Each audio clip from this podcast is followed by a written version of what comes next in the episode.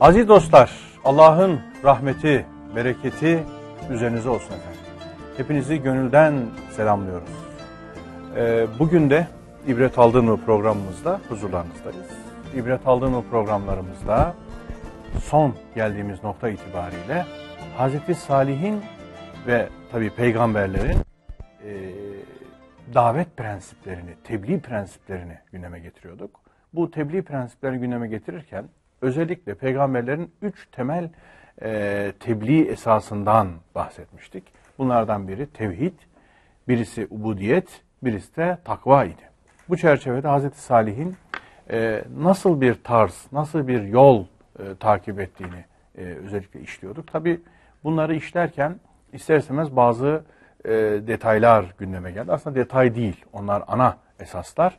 Efendim onları e, parantez içinde dahi olsa konuşalım, gündeme getirelim dedik. Geçtiğimiz programımızda e, özellikle vurguladık, örneklendirdik. Günlük hayatla bağlantılarını kurmaya gayret ettik ve e, bu yol üzere devam edeceğimizi söylemiştik. Efendim peygamberlerin davet yöntemleri Hazreti Salih'in şahsında. Hazreti Salih e, o genelde hangi çerçeveyi gözetiyor ve onlardan ayrılan ayrıca hangi hususiyetler var onları gündeme getireceğiz demiştik. Hocam hoş geldiniz, sefalar getirdiniz. Teşekkür ederim. Allah razı olsun. Sağ olun. Allah iyilik versin, Allah sıhhat, afiyet versin hocam. Amin. Amin. Ecmain. Çok sağ olun. Hocam konuyu özetledim. Ee, Evet. Bir genel prensipler vardı, tebliğ ilkeleri. Bir de Hazreti Salih'in onlardan ayrılan ilaveten ön plana çıkan bazı özellikleri vardı. Oradan devam edebiliriz. Oradan devam edelim. Evet. Özetleme gayet güzel oldu. Üç tane temel prensip üzerinde tevhid, ubudiyet, kulluk ve takva kavramlarını bir başlıkta verdik. İkincisinde de ecir ücret dengesi üzerinde durduk.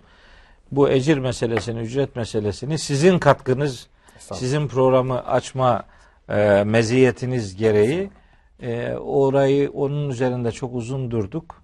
Kardeşlerimden istirham edeyim. E, televizyonun video arşivinden orada söylediklerimizi biraz biraz daha e, Dikkatlice. izlesinler. Çünkü meselenin kırılma noktalarının maalesef oralardan başladığını e, görmemiz lazım. Eğer oraları göremezsek bundan sonra peygamber kıssalarından bize yansıtılacak, hayata yansıtılacak, üzerimize alınacağımız mesajları oralardan görünmez, göremezsek gene kıssalar tarihte kalmaya mahkum olacaklar. Bizim amacımız onları hayata taşımak, güne getirmek, gündeme e, taşımak diye bir özlemimiz var. Ona hizmet ediyoruz. İfade ettiğiniz gibi o geçen programda üzerinde durduğumuz meseleler, ilkeler bütün peygamberler tarihinin peygamberlerinin tebliğ ilkeleri idi zaten. Ama peygamber peygamber incelemeye gayret ettiğimiz için bu kıssaları bugün e, bu programda inşallah meselenin Hazreti Salih özeline indirgenerek tabi burada bir deve modeli var. Onun üzerinde özellikle durarak bir şeyler söylemeye gayret edeceğiz. Ben programı kafamda şekillendirirken Hazreti Salih'in tebliğ ilkeleri diye böyle bir başlık kullanırken altı tane alt başlık Hı. üzerinde duracağımızı zihnimde tasarlamıştım. Öyle de notlar almıştım. Bu altı maddeden iki tanesini geçen ders Konuştuk. kardeşlerimizle paylaştık. Şimdi dört maddemiz daha var.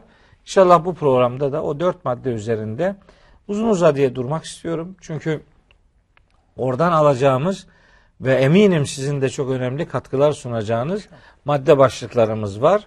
O madde başlıklarını sizin yaptığınız sohbet programlarında, yaptığınız konferanslarda takip edebildiğim haliyle beyan edeyim. Ee, kıssaların güne gelmesi noktasında sosyolojik tahlillerin çok büyük önem arz ettiği kanaatindeyim.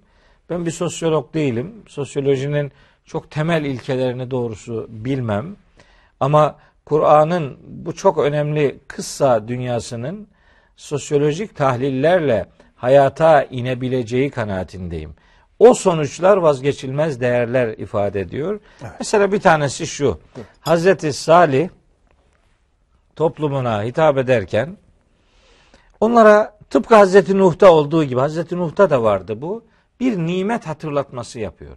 Hatırlayın Hazreti Hud'da Hazreti Nuh'la mukayese yaparak işte Allah Nuh kavminden sonra sizi geldi, buralara yerleştirdi. Size şu şu şu ikramlarda bulundu diye Hazreti Hud Hazreti Nuh'tan sonra gelişini ve toplumunun sahip kılındığı bir takım nimetleri unutmamaları lazım geldiğini onlara söylüyordu.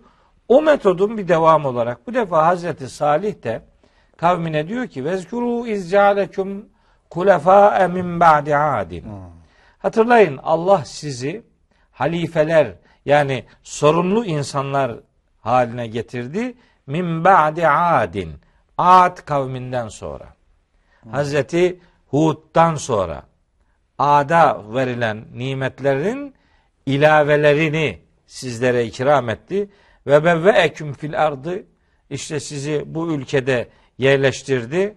Tettehizûne min suhuliha kusuran ve tenhitûnel cibale buyuta. İşte onların hani ashab-ı hicrin kaya yontarak, kaya medeniyeti meydana getirerek çok güçlü, çok özellikli sarnıçlar meydana getirdiklerini su, kıt su ortamında yaşayan adamlar olarak Medaini Salih dediğimiz bu Mezopotamya'nın işte bugünkü işte Suriye, Irak topraklarının bizim ülkemize yakın kısmında bir medeniyet ürettiklerini o arada su diye bir problemin olduğunu, o suyu verimli kullanabilmek için su arkları yaptıklarını, bir su medeniyeti ürettiklerini ifade ederek onların o kaya yontmacılığına dair Cenab-ı Hakk'ın bir lütfu gene onlara verilen bir lütfunu hatırlatıyor. Yani diyor ki fezkuru ala Allahi. Allah'ın size olan bu kadar nimetleri var. Bunları hatırlayın.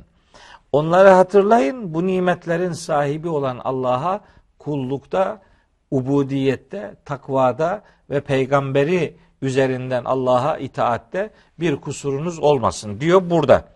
Ad kavminden sonra getirilişlerini ve Allah'ın onlara bu kayak oymacılığında meydana getirebilecekleri bu medeniyetin kodlarını öğretmiş olması noktasındaki nimetlerini hatırlatıyor burada. Şeyde de gene aynı e, üslupla nimet hatırlatma üslubuyla şu Ara suresinde diyor ki onlara Hazreti Salih yani etütrekûne fîmâ hâhunâ aminin. Bu bulunduğunuz ortamda böyle güven içinde bırakılacağınızı mı zannediyorsunuz? Sizi böyle terk edecekler mi? Allahu Teala sizi bu nimet, bu debdebe, bu şaşa içerisinde bırakacak. Öyle mi düşünüyorsunuz? Belli ki onların bulundukları o şartlar güvenli şartlar. Ürettikleri o medeniyet onlar için hani taş medeniyeti, kaya medeniyeti sarsılmaz başına bir iş gelmez gibi tahayyül edilebiliyor. Onu hatırlatıyor. Burada böyle güven içinde bırakılacağınızı mı zannediyorsunuz? Fi cennetin böyle bahçelikler içerisinde hep böyle mi devam edecek? Ve uyunin o su gözelerinden çıkan o güzelim görüntü ebedi mi olacak? Böyle mi zannediyorsunuz? Ve zuru'in hani bu tarım işlerine, ziraat işlerine böyle fütursuzca devam edeceksiniz. Ve nehlin tal'uha hadim işte o e, hurmalıklar, o meyve kültürünüz böyle devam edecek. Ve tenhitune minel cibali buyuten farihin böyle dağlardan gene evler yontarak bu medeniyeti böyle devam ettireceğinizi mi? Allah'ın size ikram ettiği bu su nimetini ve onun sayesinde meydana getirdiğiniz bu tarım ürünlerini ve geliştirdiğiniz bu kaya hicir medeniyetini devam ettirebileceğinizi mi zannediyorsunuz? Bunlar Hazreti Salih'in ağzından Evet. yani Söyleniliyor aslında. Söylettiriliyor. söylettiriliyor. Bu şu demek yani Allah bunları size nimet olarak verdi. Yani düşünün ki bir zaten kıt kanaat bir su var. O suyu güzel kullanabilme imkanları verdi size. Siz bu sayede bahçeler, ziraat ürünleri yapıyorsunuz. Bu bir nimet. Bir e, kaya medeniyeti oluşturdunuz. Kayaların işlerinden işte evler edindiniz. Ve tenhitune minel cibali buyuten. Dağlardan böyle evler edindiniz. E, ve burada kendinizin çok güvende olduğunuzu düşünüyorsunuz. O aldanma getirmesin. Bu böyle devam etmez. Allah bunları elinizden alır. Hiç su olmayan bir yerde yaşayabilirdiniz. Hiç tarıma hiçbir şekilde çölde olabilirdiniz. Yani yahut da nimetler içerisinde bahçeler, ziraatler yaparsınız ama pat diye bir kasırga gelip orayı hak ile yeksan edebilir, savurup uçurabilir, kasırgalarla, hortumlarla yok olup giderdiniz. Bir deprem gelir, sizin o çok güvenli zannettiğiniz kaya medeniyetinin evlerini çatırdatır, patırdatır, yerin dibine batırabilir. Bunları size Allah'ın bir nimeti olarak düşünün ve Allah'ın size o verdiği nimetlerin karşılığında kulluk, tevhid ve takva dediğimiz bu çok önemli üç, üç görevi yapmayı onlara nimet üzerinden hatırlatıyor. Böyle nimet üzerinden, verilen imkanlar üzerinden insanlara tebliğde bulunmanın herhalde sosyolojik bir takım sonuçları olsa gerektir. Öyle sonuçları olmasaydı bu detayları vermezdi Allahu Teala. Allah'ın nimetlerini hatırlayın der giderdi. Biz de onun üzerinden derdik ki ve in tauddu ni'metallahi la tuhsuha. Hem Nahil suresinde hem İbrahim suresinde geçer. Allah'ın size olan nimetlerini saymaya kalkışsanız sayamazsınız. Maddi nimetler, manevi nimetler. Elem tere ve Allah sakhara leküm ma fis semavati ve ma fil ard ve esbaga aleyküm ni'amehu zahireten ve batıneten. Ee, Lokman suresinin bir ayetidir numarasını da söyleyeyim kardeşlerime. Mesela e, 20. ayeti. Böyle düşünebilirdik. Yani Allah'ın insanoğluna olan nimetleri nelerdir? Maddi nimetler vardır. Manevi nimetler vardır. Görünen nimetler vardır.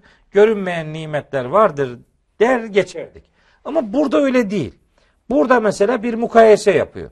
Ad kavminden sonra Allah sizi bu ülkenin e, sakinleri kıldı ve siz Cenab-ı Hakk'ın ikram ettiği bir su nimeti sayesinde onu güzel kullanarak işte bir tarım ürünü e, zenginliğine sahip kılındınız.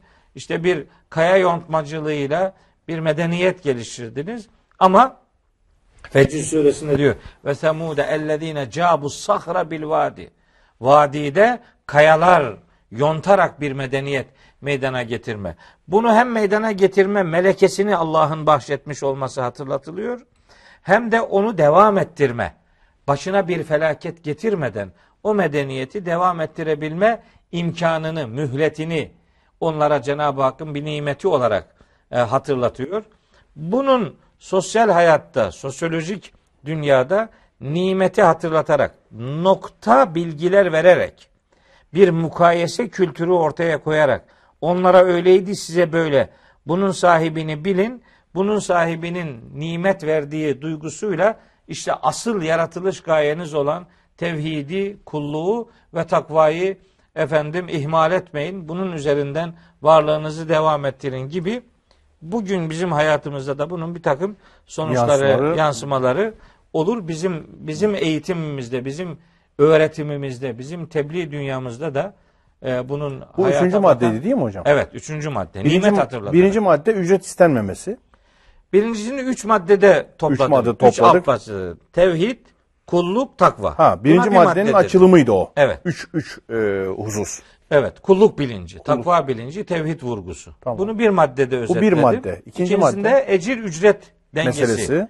Ücrete değil, ecre tabi olmak ve ücret merkezli düşündüğünüz zaman işte Allah'ın ayetlerini gizlemek gibi korkunç bir ayıbın muhatabı olmak ve derin felaketlere kapı aralama, aralamak üzerinde durduk. Bu ise Allah'ın insanoğluna verdiği nimetler üzerinden. Hazreti e, Salih böyle bir mukayese üzerinden e, bir hatırlatmalar yapıyor. Allah'ın vezkuru ala Allahi.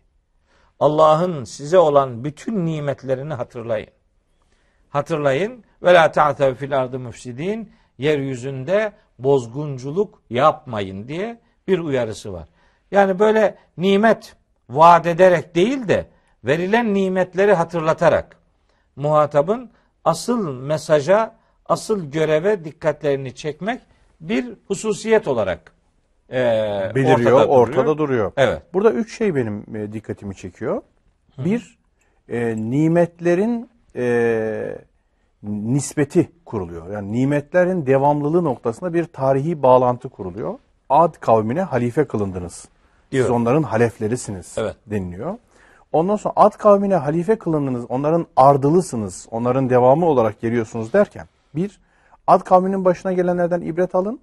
Yani Onlar gibi eğer da, tavır ve davranış gösterirseniz sizin de başınıza felaketler gelebilir. İması var. İki, onlara da biz nimet vermiştik diyerek nimetin devamlılığı. Şimdi insan da biliyorsunuz efendim hocam e, bir e, nimetin kaynağını görmemek asıl sapkınlıklardan biri. Nimeti kendine, kendi fiiline, kendi eylemine nispet etmek. Yani bu nimetin kaynağı benim. Ben yapıyorum, ben e, çatıyorum. Kayayı ben yonttum kardeşim. Ziraatı ben yaptım. Suyu ben getirdim. Benim zekam, benim deham, benim medeniyetim, benim bilgim, benim tecrübem. Bakın toplum... Karun ahlak, He, ahlakı. he, bu. yani toplum olarak da kendine nispet edebilirler. Eğer bir toplumda nimet kendine nispet edilmeye başlanıyorsa nimetten mahrumiyet başlıyor. Nimetten iki tür mahrumiyet diye bunu söylüyorlar. Birincisi nimetten maddi mahrumiyet, ikincisi manevi mahrumiyet. Nimet var mesela hazı yok, manevi lezzeti yok, zevki yok.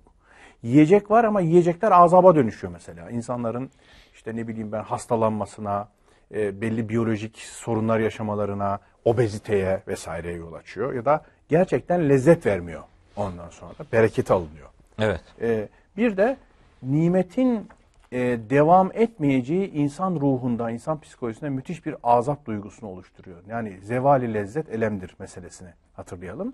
Yani e, e, lezzetin zeval bulacağını, yok olacağını düşünme duygusu insanda müthiş bir kedere yol açıyor. Ve bu hüznü destekliyor. Burada sizin anlattığınızda bunlar hep aklıma geldi. Bir, nimetlerin daha önceki sosyal örnekleriyle bağlantı kuruluyor. Ad kavmi gibi. İki, bu eğer nimetlerin kaynağı bilinmezse bir mahrumiyet yaşayacağı, yaşanacağı ikaz ediliyor, hatırlatılıyor. Sosyal hafıza tazelemesi yapılıyor tabirlerindeyse. Hafıza tazeleniyor. Ondan sonra üçüncüsü nimetin kaynağının bizzat Allah olduğunu ve o kaynağa yönelilmesi gerektiğini, nimetin devamının da ancak bununla mümkün olduğunu söylüyor. Yani Sahip olduğunuzla mutluysanız Evet. bunun devamı kulluğunuza bağlıdır. kulluğunuza bağlı Yoksa bu da kaybolur gider. kaynağa yönelin diye bir e, zihin inşası. Aslında psikolojik bir inşa var burada. Yani nimeti vereni, nimeti verenin, nimet vericiliğinin yanında insanlardan başka beklentileri var, başka istekleri var. O istekleri yerine getirirseniz nimetiniz katlanarak devam eder. En azından bu devam eder. Başka nimet ikramları da bulunur. Biz onları Hazreti Nuh'un kıssasında görmüştük. Evet. Hatta Hazreti e, Hud'un kıssasında da gördük. İşte şöyle şöyle şöyle nimetleri hatırlayın. Sizin gücünüzü, vücut yapınızı çok Hmm, kavi e, kıldı. kavi yapmıştı. Bu da Allah'ın size olan bir lütfuydu. Bunu hatırlayın demişti. Hazreti Hud Ad kavmine. Hazreti Salih de Semud kavmine benzer hatırlatmalar yapıyor. Hem nimetin kaynağını görün, hem nimetin devamlılığını görün, hem bu sayede bu nimetlerin sahibinin size yönelik başka talepleri sizden beklediği başka istekler var.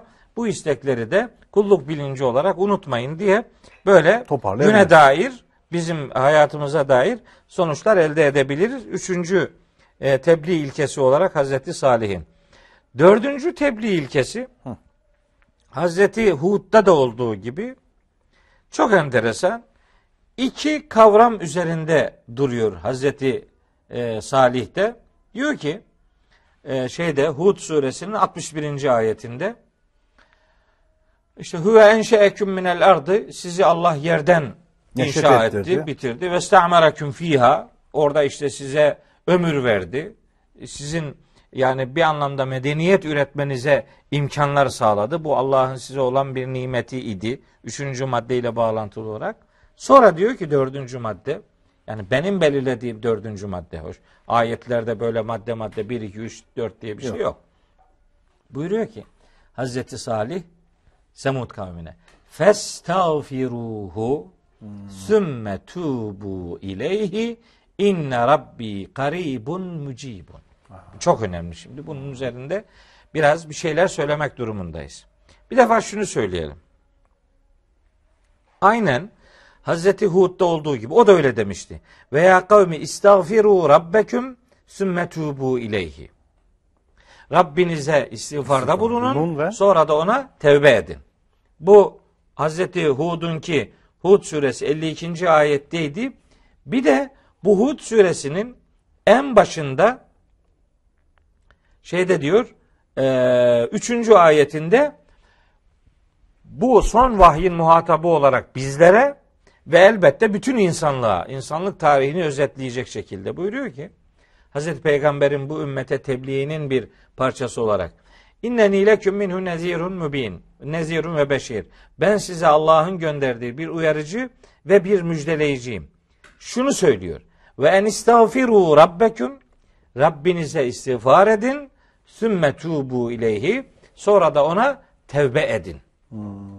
Ki yümetti'küm meta'an hasenen sizi güzel bir şekilde bu hayatta yaşatsın. İlâ ecelin müsemmen belirlenmiş süreye kadar ve yu'ti küllezî fadlin fadlehu. Verdiği nimete ilave başka nimetler size versin. Verdiğiyle bırakmasın, daha fazlalarını versin. Bu çok genel olarak Hz. Muhammed şahsında bu ümmete hitap gibi görünse de bütün peygamberler tarihini özetleyen bir nimetlendirme biçimidir. O nimeti Allahü Teala istiğfara ve tevbeye bağlıyor. Niye istiğfar? Çünkü nimetlerin sunulduğu insanların nimetin kadrini bilememek gibi bir ayıbı vardır. Ama Cenab-ı Hak hani haşa ve kella bir işportacı kovalayan zabıta memuru gibi hemen bunu yakalayalım da bunu cezalandıralım. Böyle bir şey, böyle bir mantıkla değil. Kullarının hata yapabileceğini biliyor. Fakat kullarının hatada ısrarcı olmamasını istiyor. Hani bir özür kurumu, istiğfar kurumu öğretiyor. Israrcı olmamanın somut göstergesi olarak istiğfar. İstiğfar. İstiğfar Evet. onun göstergesi. Evet. Ali İmran suresi 133 134. ayette de bu noktada çok nefis bir hatırlatma var. Ve hatadan dönüş tövbe. Tevbe evet. Diyor ki orada vellezine muttaki ve muhsin insanları özelliklerini tanıtıyor Allahu Teala. Ali İmran 133 134'te buyuruyor ki vellezine izâ fealu fahişeten ev zalemu enfusehum zekerullaha festağferu li zunubihim. Yani muhsin ve muttaki adamlar hiç günah işlemeyen adamlar değildir. Öyle bir günah işlemeyen adam onun üzerinden örnek vermez Kur'an-ı Kerim. Muttakiler de muhsinler de hata işleyebilirler. Bakın ayet aynen bu ifadeyle sesleniyor. Vellezine izâ fealu fahişeten bir çirkin iş yaptıkları zaman ev zalemu enfusehum yani kendilerine yazık ettikleri zaman zekerullah'a Allah'ı hatırlarlar. Muhsin ve muttaki adam hatadan sonra hemen Allah'ı hatırlar. Ve men yağfiru zunube illallah. Bilir ki Allah'tan başka kim günahı bağışlayabilir ki?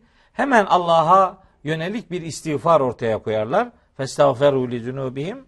Ondan sonra diyor ki velem yusirru ala ma faalu ve hum ya'lemun. Bile bile o yaptıkları hatada Israr. ısrar etmezler. Heh, işte onunla da bağlantılı olarak hem Hazreti Hud hem Hazreti Salih kavimlerine diyor ki bu kadar nimetler verdi size Allahu Teala. Şimdi bu nimetlerin karşılığında kadrini yeterince bilip görevinizi hakkıyla yapmadınız. Öyleyse festağfiruhu Allah'tan özür dileyin. Thümme sonra da tubu ileyhi ve ona yönelin. Şimdi bizim toplumumuzda tevbe denince daha çok istiğfar manası öne çıkartılıyor. Evet. Şimdi adam diyor ki tevbe ettim. Tabii. Şimdi tevbe ettim deyince onun bunu söylemedeki gayesi şu. Filanca hatayı yapmıştım. O hatayı yaptığım için Allah'tan bağışlama dileğinde bulunuyorum. Hayır. işte bunun adına tevbe demiyor Kur'an-ı Kerim. Bunun adına istiğfar deniyor. İstiğfar gafara kökünden geliyor. Gafara bağışladı demek. İstiğfara, istifal babına dönünce bu bağışlanma dileğinde bulunmak. Bağışlanma dileğinde bulunmak işte yaptığı bir ayıptan dolayı özür beyan etmek demektir. Bu tevbe değil. Tevbe ise istiğfardan farklıdır. Tevbe bir yönelmek demektir. Tabe ila birine yönelmek demektir. Tabe ala ala kavra ala edatıyla kullanılınca yönelişi kabul etmek. Tubu ilallahi ifadesi Allah'a tevbe etmek, Allah'a yönelmek demektir.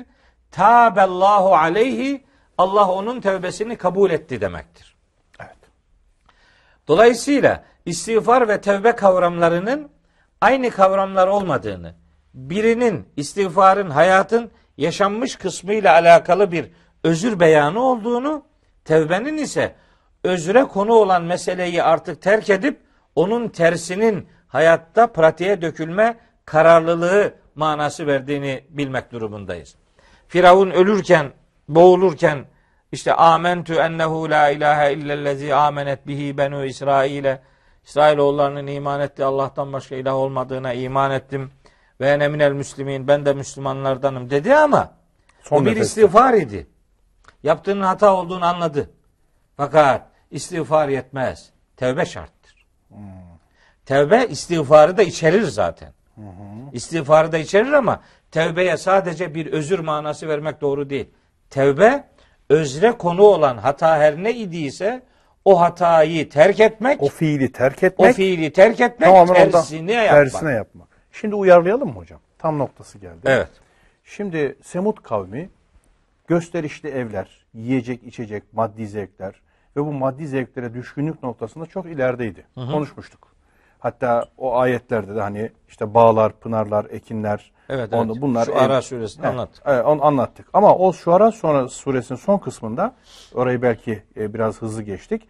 Müsriflerin emrine uymayın. O gelecek. O- Gelecek mi? Tabii. Hı. O zaman zemin hazırlıyoruz. Allah'tan korkun ve bana itaat edin. Müsriflerin emrine uymayın. Onlar o kimselerdir ki yeryüzünü fesada verirler, Evet, düzeltmezler. evet. O gelecek. Heh, Şimdi Beşinci madde. yani bu Hazreti Salih'in e, bu dördüncü tebliğ ilkesi, prensibi çerçevesinde düşünürsek istiğfar bir, yaptığım bu nimetlerin de hatırlatılmasının sebebi hikmeti. Bu nimetleri hatırlayın, bu nimetlerin kaynağını görün, bu nimetlerin bizzat kendinizden menkul olmadığını, sizinle daimi olmadığını bilin, farkında olun ve israf etmeyin. Yani bunları nefsiniz için, sadece kendiniz için sarf etmeyin. Ondan sonra e, haddi aşarak sarf etmeyin. Çünkü sarfın kullanışına göre ya e, masraf oluyor ya israf oluyor. Yani sarfı ne şekilde kullanırsanız bu çayı eğer Allah adına düzgün nimet olarak bilip kullanırsanız bu bir şeydir. Masraftır. Sarf etmedir. Sarfiyattır. Harcama biçimi yani. harcama biçimi, oradaki niyetiniz, duruşunuz, bakışınız ve bunu kullanma biçiminiz. Ya onu sarf yapar ya da israf yapar. Ondan sonra. Şimdi burada dolayısıyla e, sizden anladığım şimdi az önceki tahlilinizden istiğfar etmek. Ya Rabbi ben senin nimetlerin kaynağı olduğunu gaflet ettim. Bundan uzak düştüm. Beni affet. Bu bir özür dileme. Evet. Ama israfı terk edip iktisada yönelmek. Ondan sonra nimetin kadrini bilerek ona göre e, düzgün sarf etmek de e, tövbedir. Evet. Fiilden dönüyorsun. Aynen öyle. Bir cümle söyleyeceğim. En büyük israf nimetin Allah'tan olduğunu unutmak. Tır. Yani israfın kaynağında e, bu kullanılan madde değil. Maddenin yanlış kullanımından ziyade maddeye bakış açısı. Bir nimeti Allah'tan koparırsanız israf orada başlıyor. Öyleyse ben zihnimde öyle yani toparlıyorum. Çünkü bir nimeti Allah'la bağlantısını kurduğunuz halde yanlış sarf edemezsiniz. O bağlantıyı koparmakla ancak yanlış sarf etmeye başlarsınız gibi bir şey düşünüyorum. Yani ben şimdi ona ayet bulmaya çalışıyorum. Yani onun için öyle sağa sola bakıyorum. Yani başka yerde ayet aramıyorum da. Şimdi Böyle o, bir şey geldi aklıma. Ay, o çok önemli bir ifade. Niye çok önemli? Şunu söyleyeyim. Bakın Yusuf Bey. Nimeti naimden koparırsanız israf başlar. Tabii. İsraf önce duyguda, niyette, bakış açısında başlar gibi hissediyorum. Doğru doğru düşünüyorsunuz. Şimdi bakın İsra suresinin 26 ve 27. ayetleri var. Onlarda Allahu Teala buyuruyor ki işte yakın olanlara, yakınınızda olanlara yani akraba bağı olanlara hakkını verin. Yoksullara da ikramda bulunun, yolda kalmışlara da ikramda bulunun. Ve la tübezzir tebzira. Saçıp savurmayın. Çünkü saçıp savuranlar şeytanların kardeşleridirler. Saçıp savurmayın diye bir ifade var. Bir de Furkan suresinde Cenab-ı Hak kendisinin has kullarım dediği bir grup insan üzerinden sıfatlar tanıtır bize. Surenin 63. ayetiyle başlar o grup ta 77. ayetine kadar son ayetine kadar gelir. Orada sizin söylediğinize çok yakın bir tahlil var. Orada diyor ki Cenab-ı Hak bu has kullarını tanıtırken ekonomik ilişkilerini e, bir anlamda tavsif ederken buyuruyor ki vellezine izâ enfekû Bunlar infak ettikleri zaman lem yusrifu hem israf etmezler Ve lem yakturu hem cimri davranmazlar ve kâne beyne zâlike kavama. Bu israf ve cimrilik arası bir yol. Bir yol tutarlar diyor. Şimdi israf etmeyi biz bir şeyi saçıp savurmak o İsra suresi 27. ayetle de 26 27 ile de e, iliştirerek saçıp savurmak ne varsa elinde ne varsa hepsini vermek. Halbuki biz biliyoruz ki gün gelir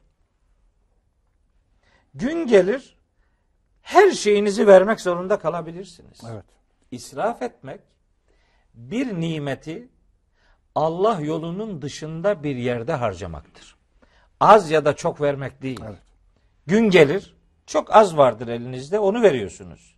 Bu cimrilik değildir. Gün gelir, sahip olduğunuz ne varsa hepsini veriyorsunuzdur. Bu da israf değildir. İsraf, nimeti vereni fark etmek ve nimeti o kudretin iradesi doğrultusunda harcamaktır. İsraf budur. Aynen öyle. Dolayısıyla buradan hareketle hani çok vermeyin yani çok verme. Evet İsra suresinde şöyle bir ayet de var. Ve la tec'al yedeke mağluleten ila unukike elini böyle işte boynuna kilitleme. Ve la tebsudha küllel bastı tamamen elini de açma. Fetek'ude melûmen mahsura sonra kınanan ve hasret çekenlerden olursun gibi. Böyle hiç hesap etmeden lüzumsuz, nereye gideceği belli olmayan, nasıl yani senin ne hale düşüreceğini hesap etmeden isteyene verirken isteyen durumuna düşürecek bir şuursuz, darmadağın bir görüntü verme demektir o. Yoksa Allah yolunda nimetin sahibi Allah'tır. Onun verdiği nimeti onun istediği gibi harcamak hiçbir boyutuyla israf değildir. İsraf nimeti verenin sahibinin kim olduğunu unutmak ve o nimeti onun iradesi dışında herhangi bir yere Yere isterse az da olsa Sarf vermek israftır. etmektir. Aynen öyle. Yani- Ben ben de bunu tam söylemeye çalışıyorum. Örnek Evet. ben bu çayı az önce içerken dökmedim, saçmadım. Sağa sola ortalığa atmadım. Ama eğer bu nimetin, bana bu çok güzel bir nimet, bu nimetin e, bana veriliş sebebini ve bu nimetin asıl sahibini unutmuşsam, sadece çayın kendisiyle referans sistemi, bağlantı ağı kurmuşsam, burada bir yanlış sarfiyat var. Yani buna belki doğrudan israf demesek bile dolaylı yoldan israf diyebiliriz. Doğru. Çünkü nimetin sahibini unuttum. Ondan bir bağlantı kuruyorum. Oh ne güzel çaymış. Hangi yöreden geldi diyorum. Büyük kopuş oradan başladı. Büyük kopuş buradan başlıyor. Evet. Yani tıpkı şeydeki burada paradoksal bir mantık var ama o mantığı kurmamız lazım. O da şu. Bir insan malının tamamını Allah'a vermezse kırkta birini zekat olarak veremez. Yani malının tamamının kaynağını Allah olarak görmeyen bir insan nasıl kırkta birini verecek ki? Tabii. Ona göre 40'ta 1 eşit 40 40 eksi 1 eşittir 39 olur. 39 olacak. Oysa bizim literatürde 40 eksi 1 hiçbir zaman 39 değil. 40 eksi 1 her zaman 40 ve Tabii. 41 ve üzeridir yani. Onun gerçek zekat olabilmesi için 40'ta 40'ının tamamının Allah'a ait olduğu bilincinin zihninde dipdiri durması lazım. Evet. Kalbinde, gönlünde, varlığında dipdiri durması lazım ki o 40'ta bir gerçekten zekat olsun. Tabii doğru. Öbür türlü rutin olur. Aynen öyle. Çok doğru bir mantık. Yani Kur'ani referansları da olan bir mantık. İnşallah. Dolayısıyla kaynağı Allah, kaynağının Allah olduğu bilinen her bir Nimet, yardım yardım. bir e, infaktır. Evet. Ama kaynağının Sadakadır. Allah olmadığı düşüncesiyle verilen en küçük bir zerre hareket bile israftır. israftır. Dolayısıyla israfla infakın farkını ortaya koyma noktasında iyi bir katkı oldu. Biz istiğfar ve tövbe üzerinden gittik. Beşinci maddeyi de bu vesileyle söylemiş olduk aslında. Evet. Ve la tuti'u emrel müsrifin ellezine yufsidune fil ardı ve la yuslihun. O şu Ara suresinde ben onu beşinci madde olarak e, Tamam. not almıştım. Evet. Müfsit ve müsrif adamlara itaat etmeyin. Müsriflere ve müfsitlere. Müsrif işte malı Allah rızası dışında yaratılış ve veriliş amacı dışında harcamaya, masraf etmeye israf denir ve bunu yapana müsrif denilir. Müfsit de böylece toplumu da, malı da, kişinin kendi ahlakını da bozma eyleminin e, bir ifadesidir. İfsat, müfsit de bunu yapandır. Bunlara itaat etmeyin sözüyle ahaliye yanlış yapan adamın izini takip etmeyin ahlakını öğretmeyi amaçlıyor Hazreti Salih. Evet hocam. Buradan birkaç cümleyle devam edeceğiz. Altıncı maddeye doğru yürüyeceğiz. Bir ara vermemiz lazım. Biraz geciktik hatta. Efendim kısa bir mola. Tekrar huzurlarınızdayız inşallah. Evet sevgili dostlar programımızın ikinci kısmındayız. Hazreti Salih'in ve tabi diğer bütün peygamberlerin temsilcisi olması bakımından e, burada Hazreti Salih'in diyoruz. E, tebliğ ilkeleri, tebliğ prensipleri, kavmine karşı kullandığı dil, üslup, ön plana çıkardıkları, vurguladıkları, bunların anlam bağları bunları kurmaya çalışıyoruz. E, özellikle altı madde e, ön plana çıkıyor diye konuştuk. Bu altı maddeden birincisi üç e, başlığa ayrılıyordu. Bir tanesi tevhid, ubudiyet efendim ve takva. İkincisi peygamberlerin hiçbir ücret beklememesi ki o ücret bekleme üzerine geçtiğimiz programın son kısmını ikinci bölümün özellikle tekrar izleyebilirsiniz kaçıranlar olduysa. Orada farklı bağlantılar kurmaya çalıştık. Bugünle de irtibatını kurmaya çalıştık. Üçüncüsü nimetlerin hatırlatılması. Nimete bakış açısının hatırlatılması, nimetlerin geçmiş eski nimetlerle bağlantısının kurularak bir hafıza tazelenmesi, mensubiyet duygusunun, devamlılık duygusunun oluşturulması. Ondan sonra dördüncüsü hocam İstiğfar ve tevbe. istiğfar ve tevbe. İstiğfar e, ve tövbeyi ara- ayırmamız lazım. İstiğfar bir özür dileme gibi algılanacaksa tövbe o özre vesile sebep olan eylemden, fiilden dönüş anlamına geliyor dedik. Ve burada da özellikle israfla bağlantısını kurduk. E, Onu beşinci madde yapalım. Ha, onu beşinci madde olarak hocam son kısımda söyledi. Evet. Ben de onun Şuara suresindeki 151, 152. evet, son kısmını mealen hatırlatayım. Artık Allah'tan korkun, bana itaat edin. Müsriflerin emrine uymayın. Müsriflerin uymayın. Enteresan. On, onlar yeryüzünü fesada verirler. Şimdi israfla ifsat arasında bir bağlantı var. Var. Bu çok önemli. Bir daha vellezine yufsidune fil ardı ve la yuslihun. O ayetin sonunda Ha. bir de o var. Bir de o var, onu ben söylemedim. Ee, evet ve ıslah etmezler Ha, diyor, evet. düzeltmezler diyor. Düzeltme dememek lazım, ıslah başka bir şey belki de. Şimdi sevgili hocam, buradan öyle silsileden öyle çıkıyor ki, ifsat nedir? İsraf nedir? Ayetlerin gelişinde de ben bir tanım çıkarıyorum. Şimdi bir insan e, gerçekten Allah'a karşı ittika duymazsa, takva, o siz Evet en onu başta. açtınız en baştan beri. Ondan sonra ve e, emin peygamberin risaletine uymazsa, ben size gönderilen emin bir peygamberim. Ondan sonra Allah'a karşı itaat beslemezse, itaat etmezse, bunu tevhidle birleştirmezse, alemlerin Rabbi diyor çünkü oradan tevhide bir gönderme var. Ondan ve nimetleri nimet olarak bilip, nimetin kaynağını bilip, nimeti yerli yerinde düzgün sarf etmezse, nimetlerin e, nereye nereden geldiğinin gerçek bilincinde olmazsa, ondan sonra e, e, kendi yaptıklarını kendine mal ederek şımarıklığa düşerse, şımarıklık gösterirse, ondan sonra böylece israfa sapmış olur, böylece de ifsada sapmış olur. Yani ifsat aslında israfın üzerinden bütün bunların yapılmasıdır. Aynen öyle. Ve böylece yeryüzü e, tamamen bozguna uğrar, e, salah, ıslah olmaz Doğru. diye böyle bir kabaca toparlama yapıyorum. Aynen öyle. Bu şimdi sizin okuduğunuz yani toparlamaya çalıştığınız e, konu şu Ara suresindeki ilgili ayetler. Yani 150 151 152 ile bitiyor. Kaçla başlıyor onu da 141 ile söyleyelim. başlıyor. Ha, 141 152 arası. Evet. Hazreti Salih'i anlatıyor. Onlardan öyle bir sonuç çıkartılabilir. Eyvallah. Araf suresinde de bu nimetleri hatırlatıyor gene. O 73. ayet 73'ten başladık. 74'e geldik.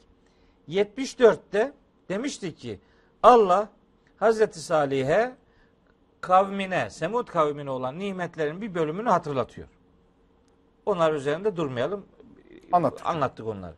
Fezkuru ala Allah'ı. Allah'ın o bütün nimetlerine saydığı ve saymadığı. Ala kelimesi böyle çoğul bir kelime. Ne kadar nimet varsa. O saydığı ve saymadığı bütün nimetleri hatırlayın. Nimeti hatırlamak sahibini hatırlamak demektir. Aynen. Yani zikir kelimesi öyle sadece bir şeyi akla getirmek değil. Onu akletmektir yani. Zikir akletmenin vesilesidir. Akletmek zikirle zikrin sahibi olan, nimetle nimetin sahibi olan arasında bağ kurmaktır. Dolayısıyla nimetleri hatırlamak demek sahibini, nimetleri veren kudreti hatırlamak demektir. Ondan sonra benim beşinci madde olarak beyan etmeye çalıştığım e, şu arada üç, üç şey geçiyor. Ve la tuti'u emrel müsrifin. Müsriflerin emrine, durumuna, o emrine her emir kelimesi her geçtiği yerde emretmek, Emretme buyrukta değil. bulunmak manasına gelmez. Onların tutumu demek yani. Tutumu, davranışı, işleri. İşleri evet. Yani onlar onlar öyle yapıyor diye siz de öyle yapmayın. Belki onların tuttuğu yol, gittiği yol. Gittiği yolu yol edinmeyin. Onlar sizden eğer böyle şeyler istiyorlarsa bu defa o emre de itaat etmeyin, boyun bükmeyin, aldırış etmeyin. Ve la tuti'u itaat kelimesinin böyle olumsuz geçtiği yerlerde üç tane manası vardır. Dikkate almamak, boyun eğmemek, ciddiye almamak yani. İtaat etmemek, boyun eğmemek ve aldırış etmemek. Aldırış etmemek. Evet. Yani hem itaat etmeyeceksin, hem dikkate almayacaksın, hem de boyun bükmeyeceksin. Böyle adamlar, e ne yapalım bizden böyle istiyorsa böyle yapalım. Hayır. Ve la tuti'u emrel müsrifin. Müsrif olan adamların hem emrine hem işine itaat etme. Siz de onlar gibi olmayın ve onların dediklerini yapmayın. Ne olur? Çok Kim bunlar? Önemli bir şey hocam ya. Evet. Bu toplumun genel bazı eğilimlerine de karşı çıkmayı, karşı durmayı gerektiriyor. Diyelim ki evinizi taşıyacaksınız. A semtinden B semtine gidiyorsunuz. Eski eşyalarınız var, kullanılabilir durumda. Ama sırf o semte yeni gittiğiniz semt daha müsrif bir semt. Gösteriş, alayış bunlar ön planda. Sırf oraya uyum sağlamak için, onlara uymak için ne yapıyorsunuz? Siz baştan sona mesela evinizi yeniliyorsunuz eşyanızı. Atıyorsunuz öbürlerine. Ama kullanılabilir. Şimdi vadesi de o- Atarken israf, alırken de israf. alırken de her yönden. Niye? Çünkü oradaki insanların tarzı hayatına uydunuz. Bak burada demek ki bu emir devreye giriyor. Devreye giriyor. Evet. Böyle yapanlar aynı zamanda kimler? Ellezine yufsidune fil ardı. İşte bu adamlar bulundukları yerde fesatlık, müfsitlik yapanlar. Yani Allah'ın koyduğu, kurduğu düzeni bozmaya gayret edenler. Doğrudan veya dolaylı olarak. Onun içindir ki Rum suresinde Rabbimiz buyuruyor ki Zaharal fesadu fil berri vel bahri bima kesebet eydin nasi. İnsanların kendi elleriyle yaptıklarının sonucu olarak karada da denizde de bozulmalar meydana geldi. Çok enteresan. Evet. Yani günahı kendisiyle sınırlı değil. Ya, Değil. olumsuzluk. Tabii bozuyor. Ber Her tarafı bozuyor. Yani işte onun için mesela o ayette yani şu Ara suresi 152. ayette mesele sadece if, israf ve ifsat kelimeleriyle bitirilmiyor. Ve la yuslihun diye Hmm. onların aslında yapmak yani yapmaları gereken- meydana getirdikleri bozulmanın böylece aslında neyi yapmadıklarını gösteriyor. Ve la yuslihun. Bu adamlar israftan kaçınmayarak, ifsada dalarak Allah'ın koyduğu düzeni allak bullak eden, hiçbir düzgün davranışın sahibi olmayan bir görüntü ile Yani asıl Gittiler. vazifelerinden uzaklaştığını da böylece ifade Tabii. etmiş oluyor. Vazifeyi asliyeli, asıl vazifeleri ıslah idi. idi. Ama onlar israfla ifsada saptılar. Böylece ıslahtan uzaklaştılar. Evet. İşte onun üzerine Araf 74'te ve la ta'sev fil ardı müfsidin. Burada da böyle bir kelimeyle geçiyor. Bir cümle. E, meselenin israf kısmını söylemiyor. ıslah etmeme kısmını söylemiyor. Müfsit kelimesini bu adamlar bulundukları toplumda müfsit insanlar idiler ve Hazreti Salih onlara toplumda bozgunculuk yapmayın. Çok Fesada sebep olmayın. Yani işte böyle ben öteden beri hep söylüyorum. güzel yani ya. cemaat halinde, grup halinde, kitle halinde bir bütüne hitap ederek bozduğunuz adamlara bu bozgunculuk yapmanızın karşılığı olarak kendi başınıza evinizde tevbe edemezsiniz. Böyle bir şey yok. Nereyi ifsad ettiyseniz orayı ıslah edeceksiniz. Onun ifsadın tevbesi ıslahtır. İfsad ettiniz, israf ettiyseniz onun tevbesi yan gelip yatarak evde Allah'a yönelik bir niyaz ile olmaz. İfsadın ve israfın tevbesi ıslahtır. Hazreti Salih'in kıssasının bu beşinci maddesi diye belirlediğim maddede öğreneceğimiz budur. Muslih adamlar olacaksınız. Islah edici. Niye? Çünkü ifsad ettiniz. Bozdunuz, perperişan ettiniz ortalığı. Bu, bu bozmanız, perişanlığınız sizinle sınırlı değil. ortamı bozdunuz. Arzı bozdunuz diyor. Onun için Rum suresinden okuduğum ayette de zaharal fesadu fil berri vel bahri bima kesebet eydin nasi. İnsanların kendi ellerinden dolayı karada da denizde de bozulmalar meydana geldi. Artık şu gün yaşadığımız dünyada bunun ne kadar can alıcı örneklerinin yaşandığını gözünü açan her bir belgeseli seyredenler bu bozulmayı, bu bozulmanın nerelere kadar ulaştığını çok net ve çok rahat bir şekilde görür ve gözlemleyebilir. Sevgili hocam, düşünce bir nimettir. İnsanın düşünen bir varlık olması ya da düşünme denilen şey başlı başına bir nimet. Duygu bir nimettir. Tabii. Hani somut nimetler var, soyut nimetler var. Davranış, iyi davranış, yerinde iyi hal bir nimettir. Eşya, şeyler, bütün mahlukat verilenler genel düşünürsek bir nimettir, nimetlerdir. Ee, işte diyelim bu enerji, e, varlıklar, her şey başlı başına bir nimet. Şimdi mesela tek tek düşünelim. Düşüncenin israfı nasıl olur? Çünkü fesadın içerisinde düşünce boyutu var. Tabii. Oradan başlıyor zaten. Oradan başlıyor. Yani mesela duygudan belki başlıyor. Duygu düşünceden önce midir, sonra mıdır o bir tartışma. Şimdi düşüncenin vahye göre, Allah rızasına göre, temel insani prensiplere göre, fıtrata göre kodlanmaması beraberinde müthiş tahripkar, yıkım, yıkımcı bazı fikirleri ortaya çıkarıyor. Örnek, işte ideolojiler. Yani geçtiğimiz yüzyılda ideolojilerin nasıl bir yıkım yaptığını biliyoruz. Efendim birinci, ikinci Dünya Savaşı'nın altında aslında insan aklının tamamen yanlış bir felsefeyle çalışması var. Yani insan aklının yeryüzüne kendi kendine şekil vermeye çalışma çabası var. Kendi ırkını, kendi milletini neyse yükseltme çabaları var. Düşünce var. Düşüncenin hakikate göre çalışmaması israftır diyebilir miyiz? Deriz. Ha, Duyguların e, Allah'ın verdiği hissiyata, fıtrata odaklı, ayarlı, uyarlı çalışmaması israftır. Bu sefer duygu fesadı ortaya çıkar. Yani duygular da fesada yol açar. Bunu nereden biliyoruz? İnsanlar duygularını yanlış yolda kullandığı zaman psikolojik rahatsızlıklar çıkıyor. Sosyal rahatsızlıklar ortaya çıkıyor. Sosyal cinnet çıkıyor. Sosyal şizofreni çıkıyor mesela. E, davranışlar, insanların davranışlarını belirleyen şey salih amel duygusudur. Ameli salih. Ameli salihi belirleyense amenu yani iman etmektir. İmandan kaynaklanan davranış olmadığı zaman o davranış fesada müteveccih bir davranıştır. Çünkü e, israf edilen bir davranıştır gibi. Yani bütün her şeye bu çerçevede baktığımızda israfı e, böyle boyutlandırabiliriz. Dolayısıyla israfla beraber gelen fesadı ve dolayısıyla asıl vazifemiz olan salahtan uzaklaşmayı böyle ele alabiliriz gibi Evet. hissediyorum. Doğru. Yani çok da e, şekillendirilmiş e, yani hayat pratiklerinin içerisine serpiştirilmiş bir e, izah biçimi elbette öyle. Birinci bölümde de ifade etmiştim yani. Bizim kavramlarımızın içinde bir takım oynamalar ve onların içerisini bir takım beşeri algılarla doldurmak gibi bir yanlışlık yaptık. Yani mesela neyin israf olduğunu, israfın aslında Kur'ani mantalite olarak neyi karşıladığını e, tam anlamadan herhangi bir çok vermeyi israf ettik. Halbuki öyle değildi. Bunun kaynağıyla, vereniyle irtibatını kurmak gerekiyordu. Onun uğrunda yapılacak harcamaların hiçbir türünde israf kavramının kullanılmayacağını akletmedik. Aklımızı israf ettik aslında yani. Doğru düşünmedik.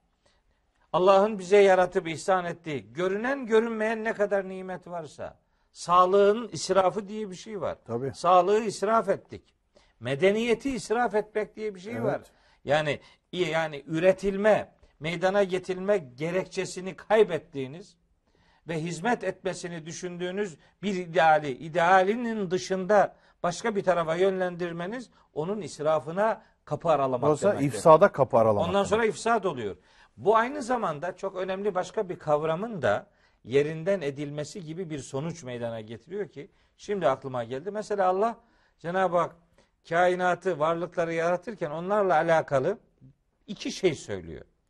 Bir de bir e, söylediği Allah her şeyin mutlak yaratıcısı ve düzenleyicisidir. Tesviye edicisidir, tasvir edicisidir. Halik olarak. Ama aynı zamanda Allah bu yarattığı şeylerle alakalı bir de hidayet belirleyicidir. Allah'ın hadi sıfatı yarattığı her şeyde bir hidayet öğretisini e, gündeme getirir. Yarattığı her şeyde. Her şeyde. Şimdi bu hidayet deyince şimdi mesela Ala suresinin başında var. Sebbih isme rabbikel a'la ellezî halaka fesevva vellezî kaddere feheda. Orada geçiyor. Şimdi onu izah ederken, yorumlamalar yapılırken deniyor ki işte Allah her şeyi yaratandır. Biz onu tesbih edeceğiz. Ellezî halaka fesevva şekil verendir. Vellezî kaddere takdir edendir. En ince ayarını verendir.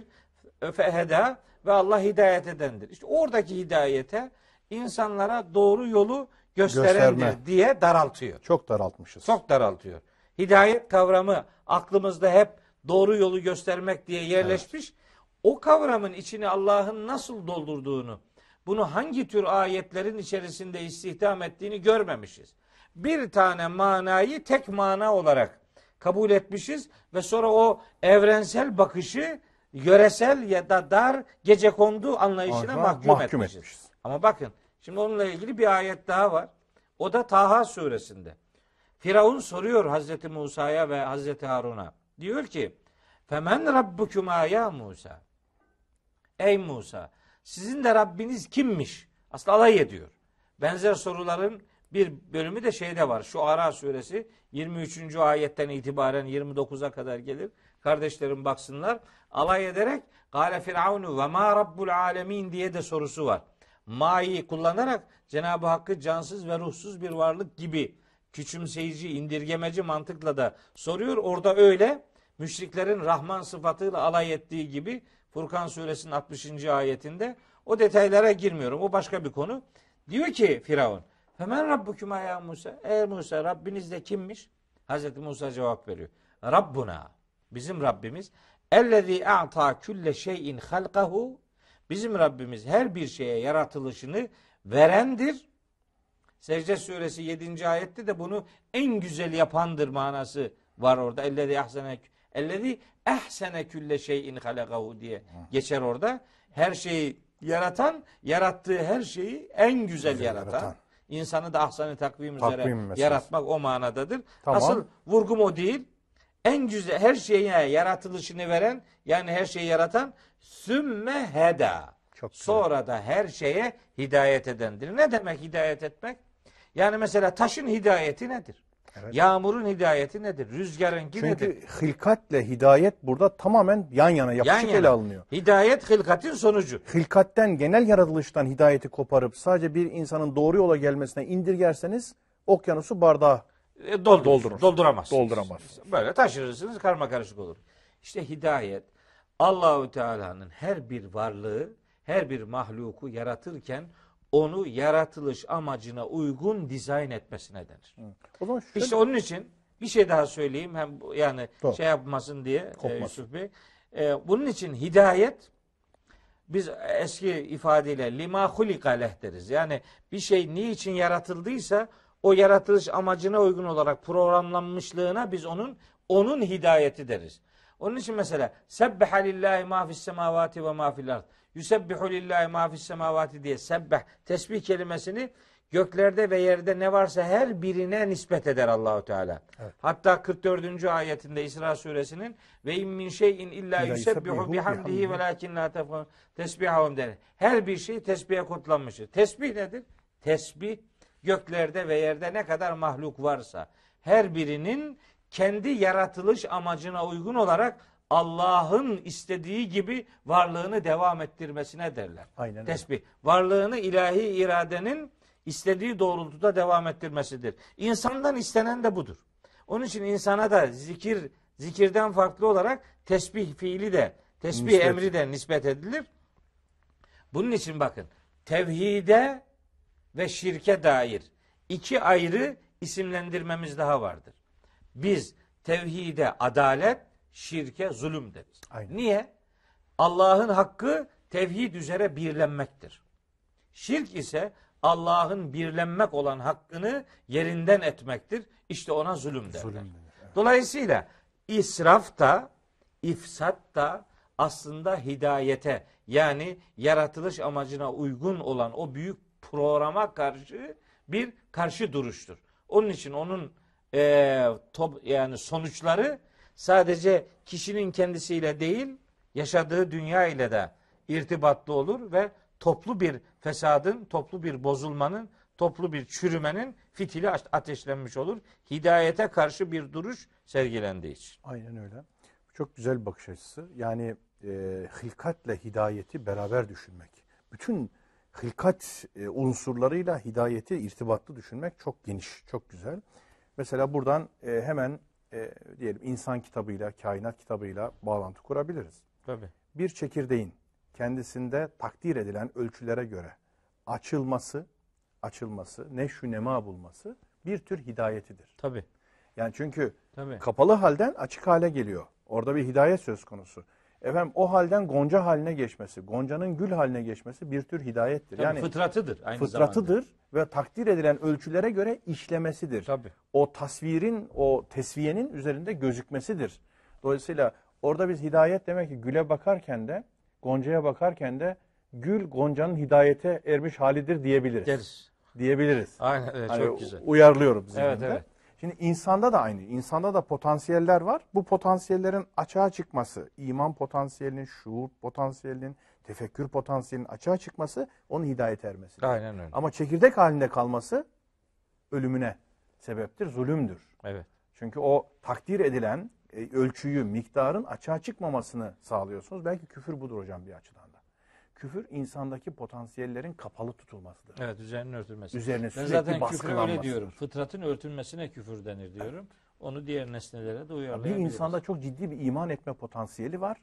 Bu iman etme potansiyeli açığa çıkmak üzere kurgulanmış, takdir ölçülümlendirilmiş ve bunun için her şey aslında bir uyarıcı faktör. O kapağı açmak istiyor. Küpün içindeki müthiş enerjiyi açığa çıkarmak için. Sen kapağı inadına tutuyorsun üzerinde çıkmasın diye. İşte bu inadına tutma fiiliyet, fiili bir tür küfürdür. Küfürdür, bir tür zulümdür. Zulümdür. Evet. Evet. Demek ki hidayet maşallah güzel. Allah razı olsun. Biz Nakatullah kısmını Hazreti Salih ile ilgili Evet. konuşacağız ama onu artık bir sonraki programda Sonrakine kaldı. inşallah. Evet. Onunla İnşallah. ilgili de böyle 5-6 maddelik bir şeyler söyleyeceğiz. Güzel ama bu hoş oldu yani. Bu Evet. bahis önemliydi. Allah razı olsun. Amin sağlık. Çok sağ olun. Hayra vesile oldunuz. Efendim bugün bu kadarlıkla iktifa ediyoruz. Geri kalanını sizlerin yüksek şuurlarına havale ediyoruz. Allah'a emanet olun diyoruz.